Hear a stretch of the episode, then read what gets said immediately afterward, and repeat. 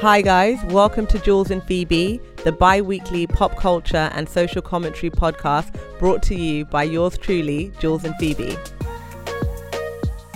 Hey, Phoebe. Hey, Jules. How you doing? I'm good. I've switched it up. I'm recording in my sitting room today. You know, this is the this is the height of living when we're still semi in COVID.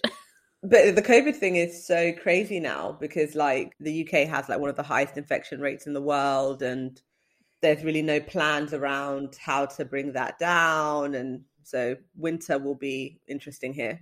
Winter will be interesting here. Here's my little top tip. Let's all start investing into like Sainsbury's and Tesco because I think that stock is going to skyrocket when we all go into another winter lockdown. But I can't see a way to avoid the winter lockdown because there's just, there are no precautions. They won't allow two Christmases in a row to be sacrificed, will they?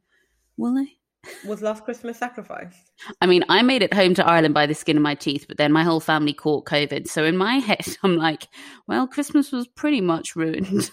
yeah, exactly. Exactly. And um, it was so cringe to see Matt Hancock given that job at the UN to help with Africa's COVID recovery. I can't stand that man. And I just can't imagine what it must feel like.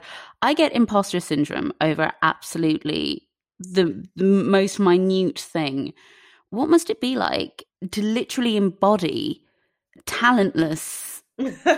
uh, it just it, it blows my mind. Like this guy, the fake crying on whatever it was, "Good Morning Britain" when the vaccine came out. Like, oh, I just he makes my skin crawl. He has no shame and he's completely incompetent. And then I hate when they say Africa's COVID recovery, right? Like, yeah. I mean, let's start being specific around countries and what you're focusing on. And let's be really clear that you are not the person for the job given the situation that we're in in the UK. So I was quite happy that that, that offer was withdrawn. Yeah, absolutely. I mean, Matt Hancock is completely inept anyway. I certainly, yeah. to extend that, don't think it should be the UK full stop who would be offering up, you know, their best and brightest to help the entire continent of Africa.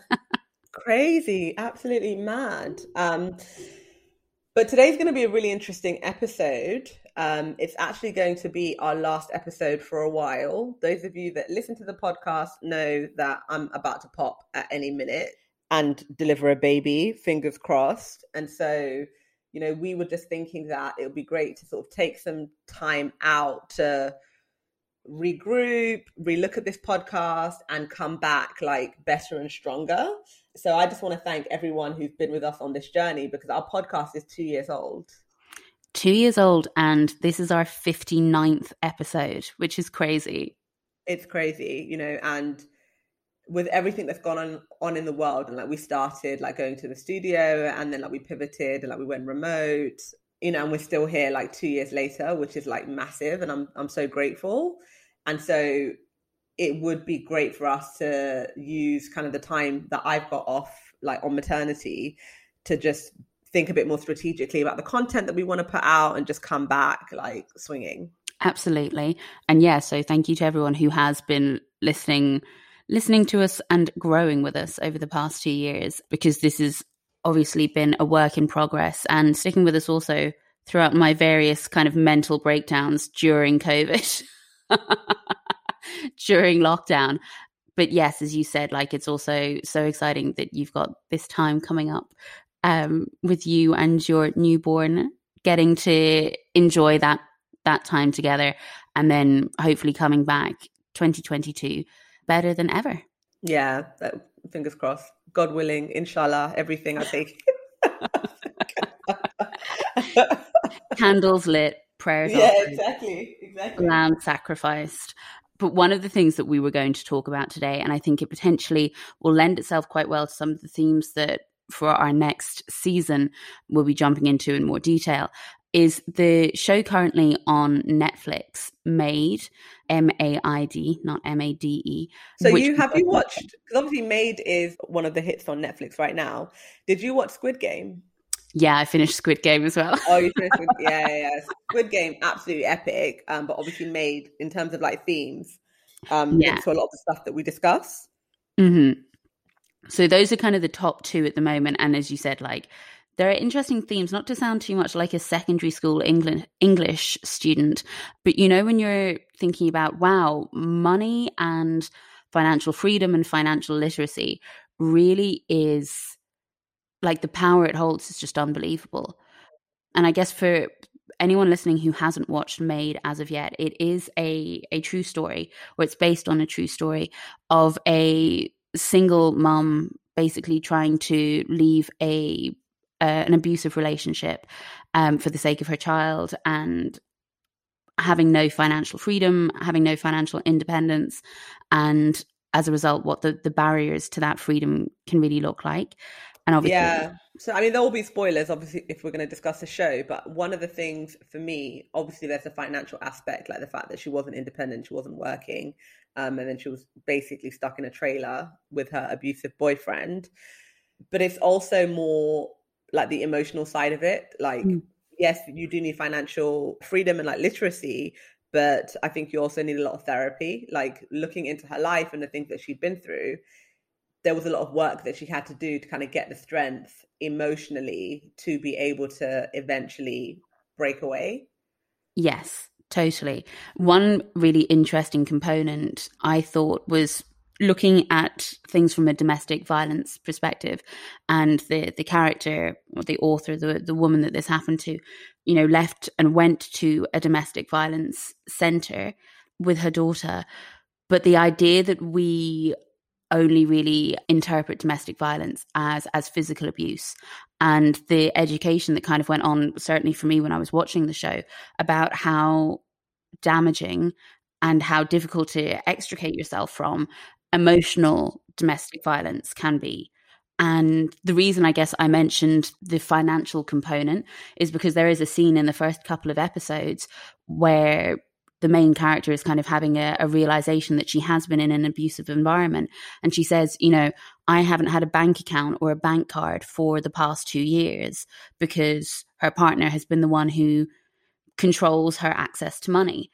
And that is a component of emotional abuse or, or domestic violence, which I certainly didn't know. I hadn't thought about it in those terms. When you hear it said, it becomes so obvious that, of course, that is a hugely coercive control tool. But I'd never really heard it said in those terms before. I think financial abuse is recognized to a certain extent. Not sure if you can go to a shelter over it, but I know that when we opened our joint bank account, there were terms around that you could have access to the funds as a sole signatory if there was financial abuse oh, wow. in the relationship. So I noticed that as one of the terms and conditions. So I think it's starting to be recognized a lot more. That is so interesting because it also yeah. feels like one of those things that must be incredibly difficult to prove, basically. Mm. You know, yeah. and and I think that that's something that you realize more and more. We've touched on things like this in other episodes, but you know, kind of gaslighting, bullying, intimidation situations or scenarios are often so damaging because they're so difficult to prove. So not only are you as a victim being gaslit, you also begin to gaslight yourself because you yeah. are trapped in the cycle of it. Yeah, you don't. It was interesting for me watching the show because it took me a few episodes to get into the show. Mm-hmm. I think it took me like three or four episodes to start enjoying mm-hmm. the show and I don't know if that's because I wasn't really um into the main character. What was her name? In the show. In the show, her name was Alexandra. Alex. Yeah, Alex. Yeah, exactly. You're like, hmm, I don't even know who she was.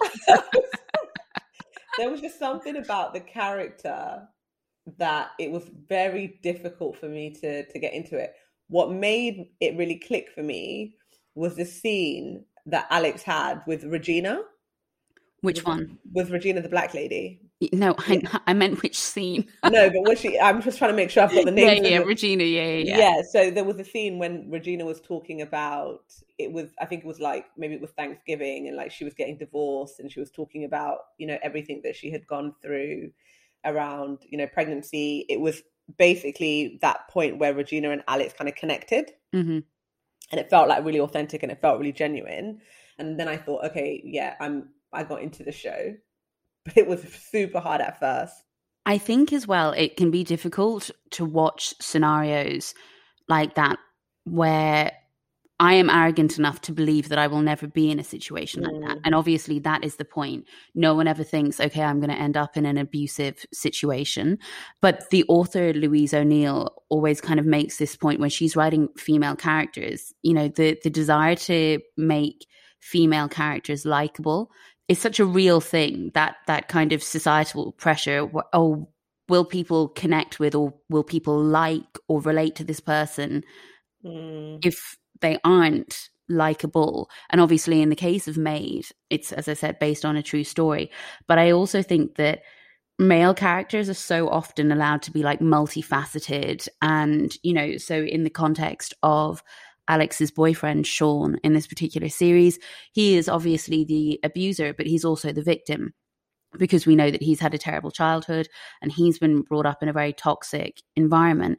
And it's funny how I think sometimes allowing men or male characters the spectrum of that without needing them to be entirely good or entirely bad Mm. is something that comes much more easily to us than it does when it's female characters. Yeah, that could be a part of it because I didn't find her likable Mhm. at all. But I also found Sean to be complete trash. Yeah, totally. But Like, I had no sympathy for him, and the fact that he kept um, trying to use their shared trauma of like difficult childhoods Mhm. to manipulate her, I I thought that was awful. I think it was very difficult viewing because we're very used to a kind of a, a, a kind of a Hollywood narrative almost, where it's like, okay, here's the situation, here's the thing that the main character has to overcome, and then here's your kind of happy ending. Whereas Yeah. in this kind of situation, that trajectory is not so straightforward, and real life isn't that straightforward. And you kind of see over the course of this series that you know, Alex makes some headway and then she's sent back again and then she has to start again from scratch. And those things really make you realize that, you know, the components that sometimes are taken for granted, where it is, you know, a stable home life or it is access to money or it is emotional articulation, Mm. can be make or break. They can be make or break. I think obviously you mentioned it, like you do sort of think, oh, I would have handled the situation differently, and we never know what we would do when somebody has, um, or society or our experiences have broken us in the way that you know Alex was broken. The part where I was really over her was when her Asian prince came along to save her. And then she was like, Oh no, you're feeding me, you're clothing me, I'm staying in your place. I can't go for dinner with you because we wouldn't be equal. Right. And I was like, Okay, I, I okay, fine. Right. I would have been all over it because I thought this guy was a really, really cool guy and he was clearly Mhm. trying. Um, and he did like her. Me and my husband watched it together, and we felt like she basically, it's like when you know someone likes you, she knew that this guy liked her. So when she was in a tough spot, she went over to be with him and did use him. Got Oh, car off him, got lodging off of him, food, comfort, you know, etc. He's taking her kid to go ride the pony, and then she's saying, "Oh no, I can't go for dinner with you because we wouldn't be equal." Then you go and run off to someone who's doing nothing for you hmm and puts you in a situation where you're even more desperate and you're even more dependent. And so that final scene with them when she came back and he was like, I can't believe you're doing a walk of shame, like in my house. This is not on. hmm I, I'm interested in how you interpreted that scene because I was a hundred percent behind him. Oh, totally. Yeah. That is, I guess, the the thing. He is in that character or in that representation. I also appreciate that you know things have been made a little bit more black and white for the purpose of a Netflix series. Yeah. But I also think it was it was a good representation of how difficult it is to extricate yourself from something where she knew that of the two, she's in a better she's being offered a better situation with Nate but there is like a there is an emotional attachment to the situation that you've been in because you haven't been able to kind of fully sever that bond. And i think it's interesting like extending that extending that rhetoric let's say a little bit further because you know i have never thank God, and touch wood and everything like that, up until this point in my life, been in an emotionally abusive relationship. But I have been in situations where I've been bullied and I've been gaslit. And it's so funny how insidious that can be and how slow it is. You know, it's like the, is it how to boil a frog? You obviously, it, it's happening so gradually that, you know, whether it's work or whether it's a friendship or whatever, that it should be so easy to be like, this this person or this environment doesn't nourish me. I don't feel good about myself in this job or in this friendship or like when I hang out with this person. And yet it never ends up being as easy to just be like, oh, just walk away, just move house or find a new apartment or just stop hanging out with them or get a new job. It always ends up you I mean and again this is more anecdotal I guess. There is part of it where you think no no no if I just work a bit harder I can transform this situation.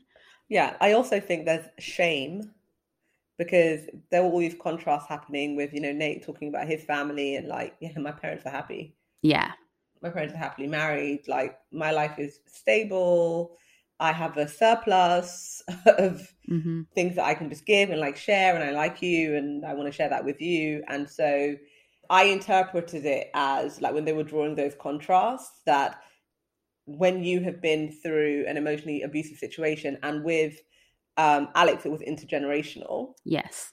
It's even harder for you to embrace something that's good. Mm-hmm. You know, and that can lead you back to where you were.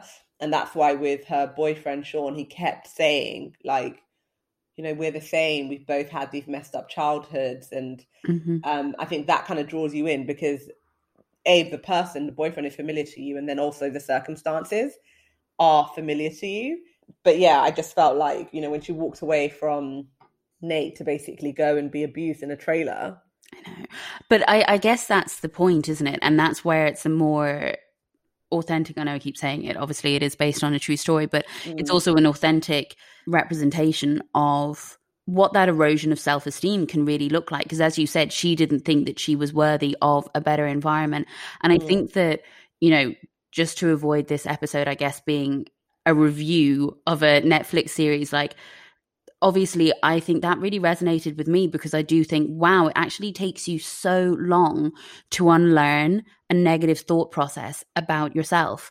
Once you are in an mm. environment where people have made you doubt your self worth, there is such a ripple effect from that. And suddenly you think, God, maybe I am an imposter. Unless you're Matt Hancock, as we said earlier, like there is this environment where you do think, oh my God, maybe I don't deserve to be here. Maybe they don't like me maybe mm. i'm just unlikable and mm. how toxic that kind of thought process can be because it is the easiest tool to use against people in general but obviously women disproportionately end up being the victim of those kind of situations absolutely and then also the other layer is that um you know people around you are complicit mm-hmm.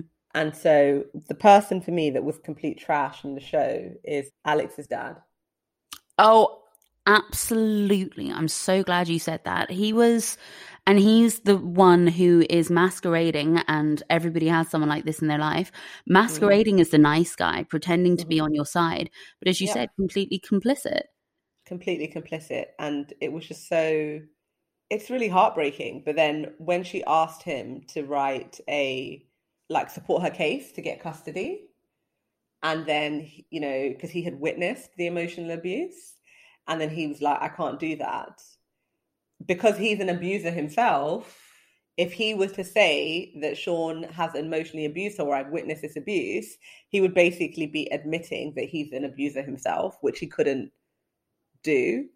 Um, but then you also had her friends who were complicit and even like her mom you know the fact that she would call sean like without her permission and like give her daughter, well, their daughter to him kind of like without her permission. Mm-hmm. It was just like it just shows you how complex it is because if everybody else is going to like ignore the fact that this person is dangerous, and I think it also demonstrates that when you are in a situation, like it only exacerbates your own kind of mental quandary, right? When you're already thinking, God, maybe I am making this up, maybe I'm being oversensitive, or maybe whatever.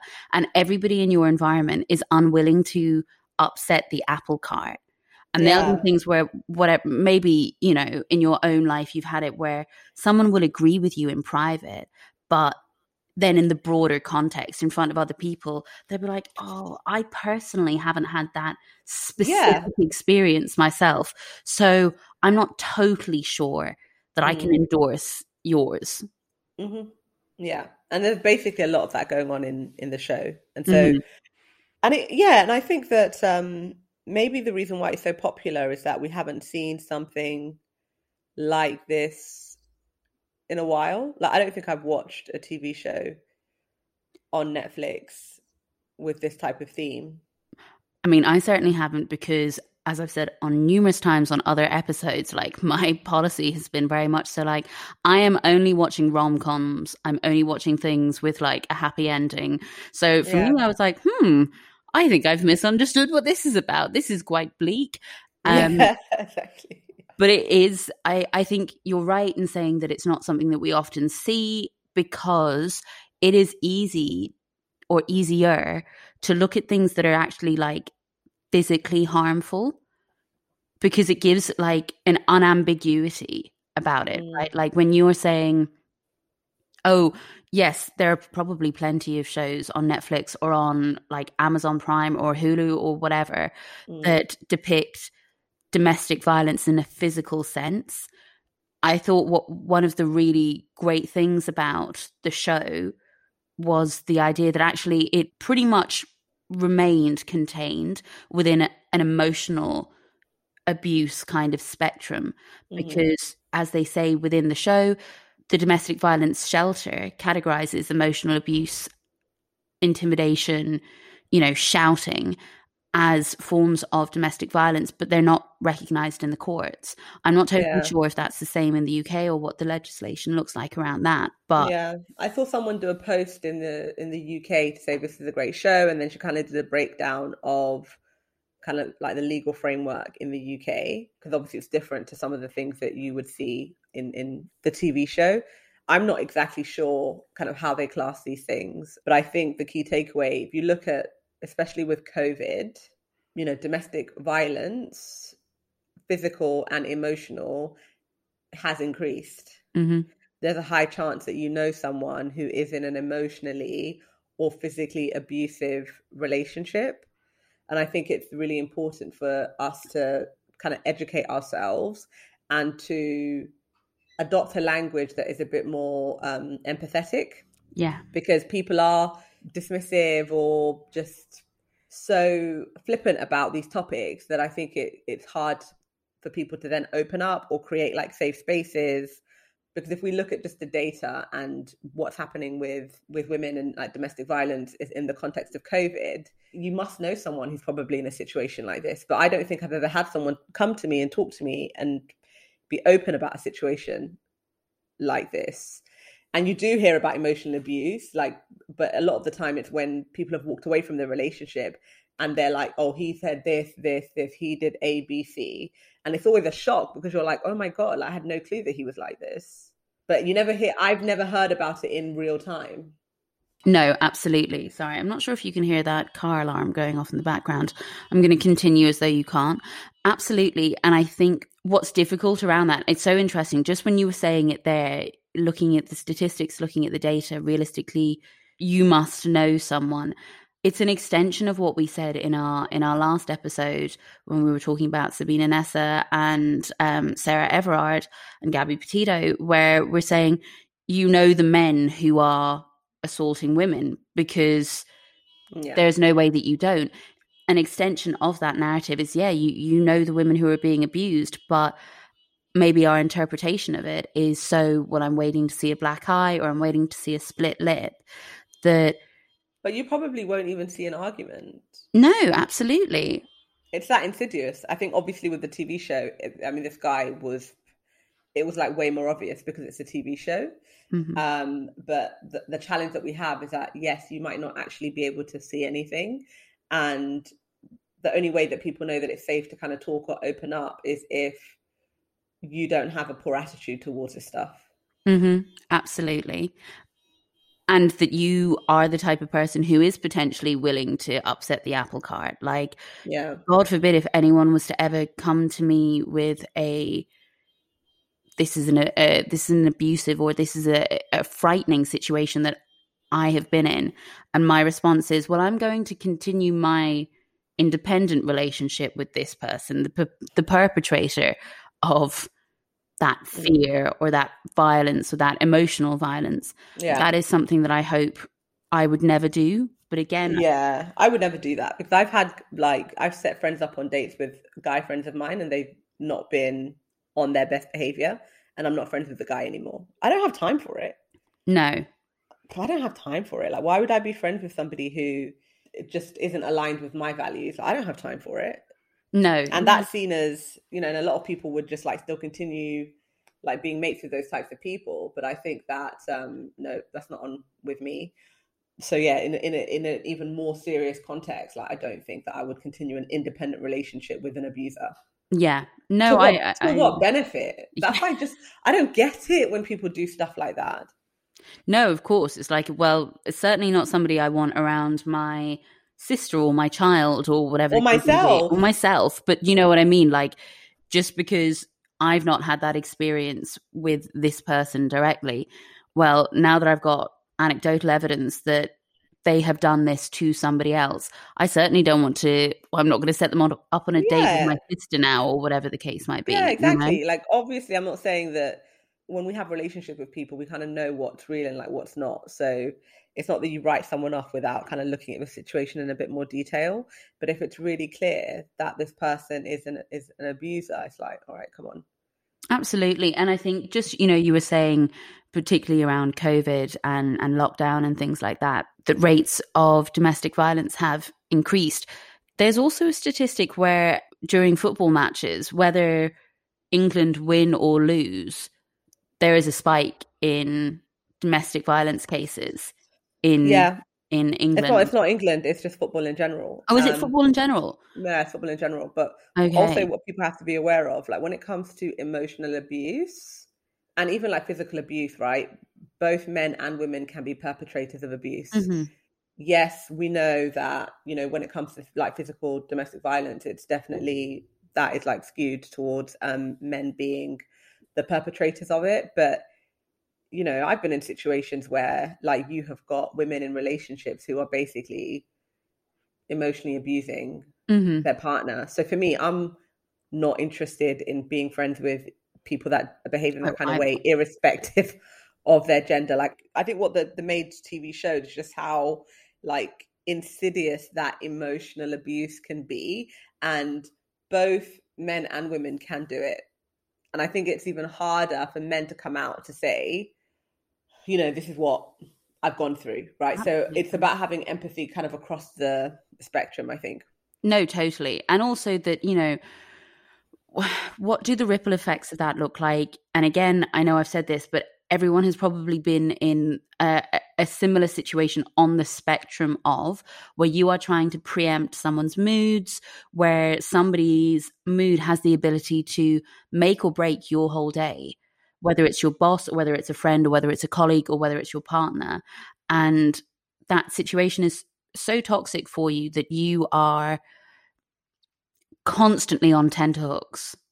Like, am I going to have a good day today or is this going to happen instead? Like, am I about to be someone's emotional, verbal punching bag? Mm. And the effort then of going into any kind of other social situation and pretending everything is okay must also be exhausting. Yeah, exactly.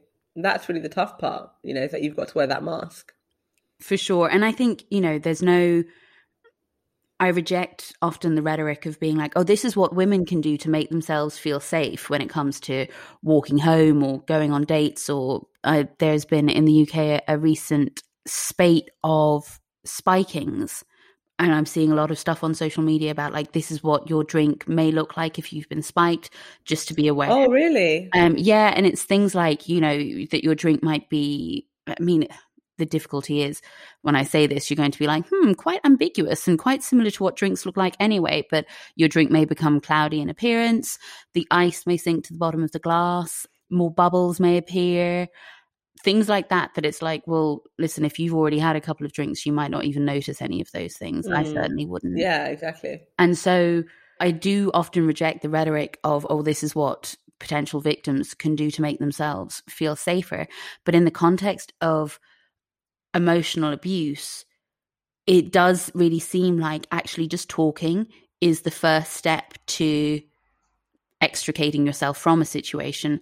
I don't know how you create an environment where people don't end up in those situations because as they mention in the show and as we know just, you know, from from real life, things never start out the way they'll end up. If you are in a situation with an abuser or a bully or an intimidator, they're not going to go in straight off the bat and start like gaslighting you and manipulating you. Yeah, exactly. And that's another thing they were trying to highlight. They were like, yeah, emotional abuse is just like a journey to physical abuse.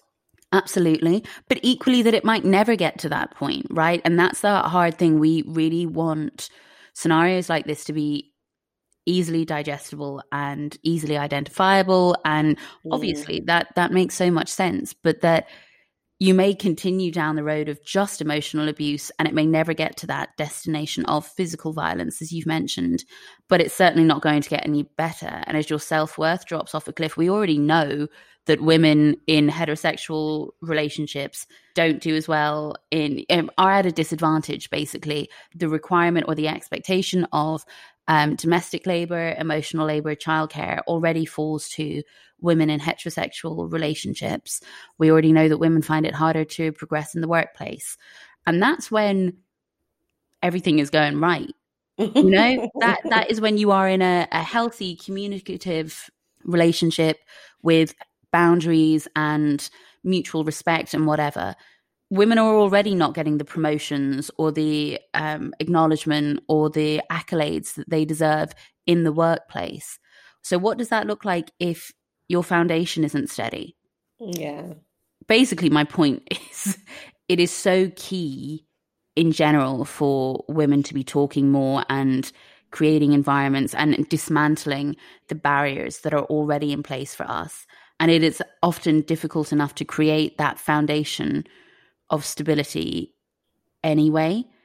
Yeah, if you've not had it, right? You know, you can't be what you can't see. Um, totally and so I think that's why it was it was a great ending um, with Maid. The fact that she was able to find herself and do something for herself, mm-hmm. but there was still a community that had to step in in order for that to make in order to make that happen. Right, Regina, Regina's friend. You know, there were people that had to intervene. Small things that they did to intervene to give Alex a chance. Absolutely. And also I thought it was a really it was a really interesting look at like the American welfare system and an acknowledgement of how impossibly difficult that is to navigate because that's not specific to the US, even though we know that things like maternity leave and, you know, there's no safety net really in the US. But that's not to say that navigating those systems in the UK or Ireland or elsewhere in Europe is super straightforward. Yeah, it's super hard it's super hard. And then you've got situations where maybe you are in a situation where English isn't your first language and you're also trying to navigate a situation oh. like that. You know, there are times at which you really realize actually there is a there's another component to my privilege that I hadn't even realized. No, absolutely. Because even watching the show, you, you, there's so much like white privilege in the show, mm-hmm. and if you put a woman of color there, if you put someone with a different accent there, if you put someone um, that doesn't have as great a command of English there, they're never going to have the positive outcome. Yeah, that Alex had. Mm-hmm. And so that's something that we do have to be like conscious of that everybody's starting at a different point, you know, and, and their outcomes will be different based on where they've started, based on how people perceive them. You know, Alex could show up at someone's front door and say, Hey, are you a, a, customer of Value Maid like i'll clean for cheaper and they're comfortable to just let her in their mm-hmm. house you know that wouldn't happen with with everyone so i think that's a really important point that you that you make like if you put it into just a different context if you put it into an immigrant context etc it gets murky mm-hmm. to say to say the least and so yeah i did enjoy the show because it did kind of highlight the themes that we've discussed and I don't really watch TV shows like that. Like the show for me that's just been the number one for me was was Squid Game. So, so I, I don't really. I was just like looking for something after, and then I ended up watching um, the Maid Show, and overall, like ended up enjoying it. And I think for me, made me a bit more sensitive Mhm. to a lot of these things because one of my fears is that something like this happens to someone I know that I'm that contact that I'm in contact with regularly, and they just didn't feel they could talk to me. Absolutely. And I think that that's a component as well, you know, tying in loosely with COVID again, Mm. shoehorning that guy in, but also that the environments in which you will see people have obviously been decreased. So then it becomes harder to reach out. Like all of us have a limited amount of bandwidth anyway. So it's not as Mm. though I have been in touch with every single one of my friends as frequently as I would be when we were always up the West End or when I was always in the office or whatever the case may be. We're not necessarily crossing paths in the same way. So maybe that opportunity for someone to reach out and say, by the way, like, this is happening. Do you think this is normal? Or I, I could use a friend right now, whatever. Those opportunities are also decreased. Um, Yeah, but I just find people don't talk about things No, absolutely. like whatever they are. I just find that people don't discuss their challenges full stop. Yeah. Do you know what I mean? Like I was talking to a friend, um, she's about to wrap up her maternity leave, and she was saying how she found it really tough. It was really isolating, like being with the baby all the time is quite frustrating. And um, I, then I was talking to someone else about it, and they were like, "Oh, were they a good friend, Jules? Because they were giving you a bit, you know, it's a bit Bit too honest. a bit too honest, basically. I said, "Oh no, that's how she is. Like she's a really direct person, and we're not the b- best friends. hmm You know, like this was just like a once in a blue moon catch up on on WhatsApp. But the fact that she is so honest, and maybe it, she's not British, and maybe in the British context, you're meant to be like, "Oh no, everything is great." You know, Yeah. we do have that culture in the UK, which I think makes it really difficult for people to just say, I'm having a tough time. This is what's going on. Mhm. With me, when I'm having a tough time, I, I get on a microphone and I'm like, I'm having a tough time. Like, I advertise it everywhere and it makes people really uncomfortable, I guess, to a certain extent. But it's difficult, you know, I'm not going to suffer even more by keeping things in. No, of course. I think, it, yeah, I think that you're right in saying that there probably is, there's a real keeping up with the Joneses about it. Yeah. And actually, you and I spoke about this not when we were recording, but my sister Imogen won the nationals in Ireland. Um, she's a cyclist, she's an athlete. And in one of the post race interviews, and at this point, disclaimer I don't know anything about cycling. I'm interested in it to the extent that my sister does it, and that's about my upper limits. But she said in an interview afterwards, you know, I wanted this so badly. You know, I really worked for this. And I thought, and so did other people who were kind of commenting underneath it, like, wow, how refreshing, because we are so used to being like, let's immediately pretend that, like, oh, yeah, no, I hadn't really thought about it. Or, yeah, it was okay, as you said. Like, yeah, no, everything about maternity leave was perfect and it was super straightforward. And I breastfed with no issues, or like, Mm. everything came naturally to me. Like, there is a power in that authenticity. Yeah, exactly. There's a power in that authenticity. And there's also like a power in just accepting that, yeah, I did work my Mm. butt off for this. In the context of Maid, it was a young woman that was like struggling financially, had a really challenging family background, but that can happen to anyone, Mhm. any station. And so, you know, you've mentioned that point around like mm-hmm. financial literacy and making sure like things are together like financially, but it doesn't matter. Like you could be an executive, you can be independently wealthy, you can be good, and you can still be in a situation where you're emotionally abused or you're physically abused and you just can't get out because that person has trapped you mentally. Oh, absolutely. Yes. And sorry, mm-hmm. it wasn't to I guess to to clarify that point, it wasn't necessarily to say, listen, guys, like if you've got money, that won't happen to you. But it did really make me think that God, Yeah. that is that is a tool. And financial literacy is something that isn't really encouraged in women anyway. Like you think Oh, about yeah. how many women, you know, don't know about savings or pensions or ISAs or, you know, applying for a mortgage. Mhm. And I always think, I've said this on the podcast before, I'm sure, I always think I'm very fortunate that my husband is someone who is happy to talk about money, Mm. even though when we initially started seeing each other, when we were initially like serious enough, I guess, to start having those conversations, I used to like start sweating as soon as he would say something like, Oh, how much do you owe on your credit card? Like in mm. a conversational, listen, we're budgeting for the month ahead. What are our outgoings?